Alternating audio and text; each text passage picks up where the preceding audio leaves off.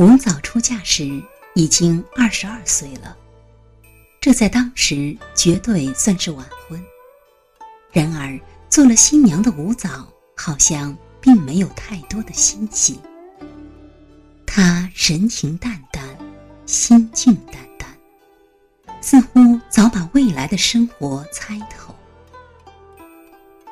吴藻从小就是一个聪慧漂亮的女孩子，深得父母的喜爱。家里不惜花费重金，聘请名师培养他。未到及笄之年，吴藻已是琴棋书画样样精通，尤其在填词方面颇具造诣。吴藻的丈夫是个商人，除了看看账本，就没再摸过别的书。不过，他非常钦佩妻子的才华，婚后。还特意为吴藻布置了一间漂亮的书房。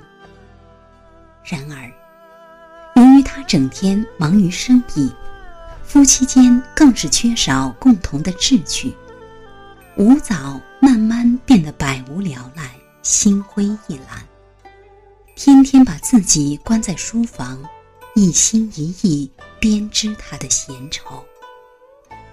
眼见妻子日益憔悴。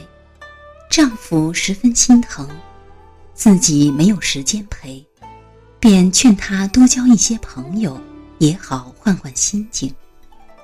慢慢的，吴藻就结识了当地的一些文人雅士，宛如鱼儿得水。很快，吴藻就变得活跃开朗起来，而他的诗词也在当地文人中间。引起了极大的轰动，许多人赞誉他是当朝的柳永。词句似是信手拈来，却蕴含着深长的情意。与这些朋友在一起，吴藻登酒楼、上画舫，举杯畅饮，高声唱和，丝毫没有拘束。他们常常。月夜泛舟湖上，深更不归。春日远游郊外，待醉而回。吴藻的这些行径，在当时实在是超出了妇人的常规。可她的丈夫并不干涉，只要妻子高兴，他不在乎别人说三道四，因为他有他的理由。吴藻是个不同于一般的女人，当然不能用常规来约束她。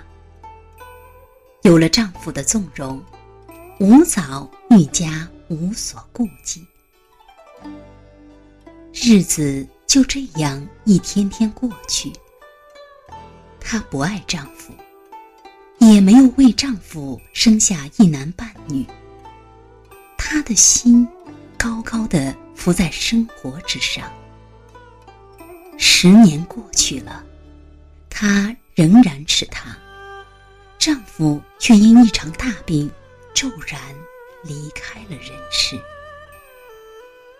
没有丈夫的日子，吴藻还像以前一样生活。可渐渐的，她感到了孤单和无助。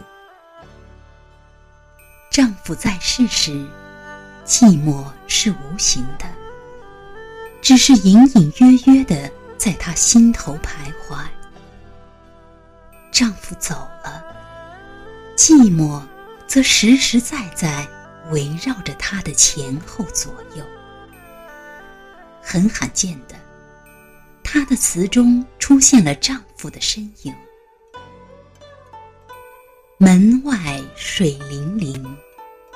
春色三分已二分，旧雨不来同听雨。黄昏，剪烛西窗，少个人。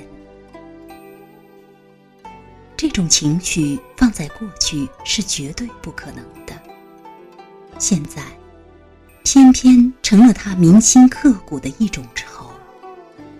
这种愁。教他成熟，教他认清了生活的真谛。只有在自己身边的东西，才是最值得爱、最值得珍惜的。然而，一切都晚了。虽然他只有三十二岁，却觉得已走到了生命的深秋。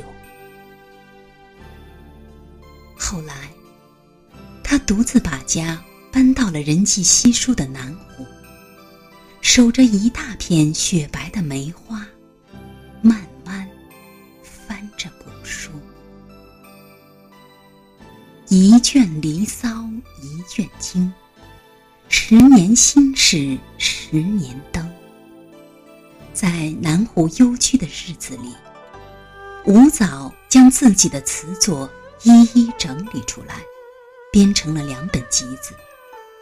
一是花莲词，收集的是三十岁以前的词作；一是湘南学北词，在道光二十四年刊成，汇入了他三十岁以后的作品。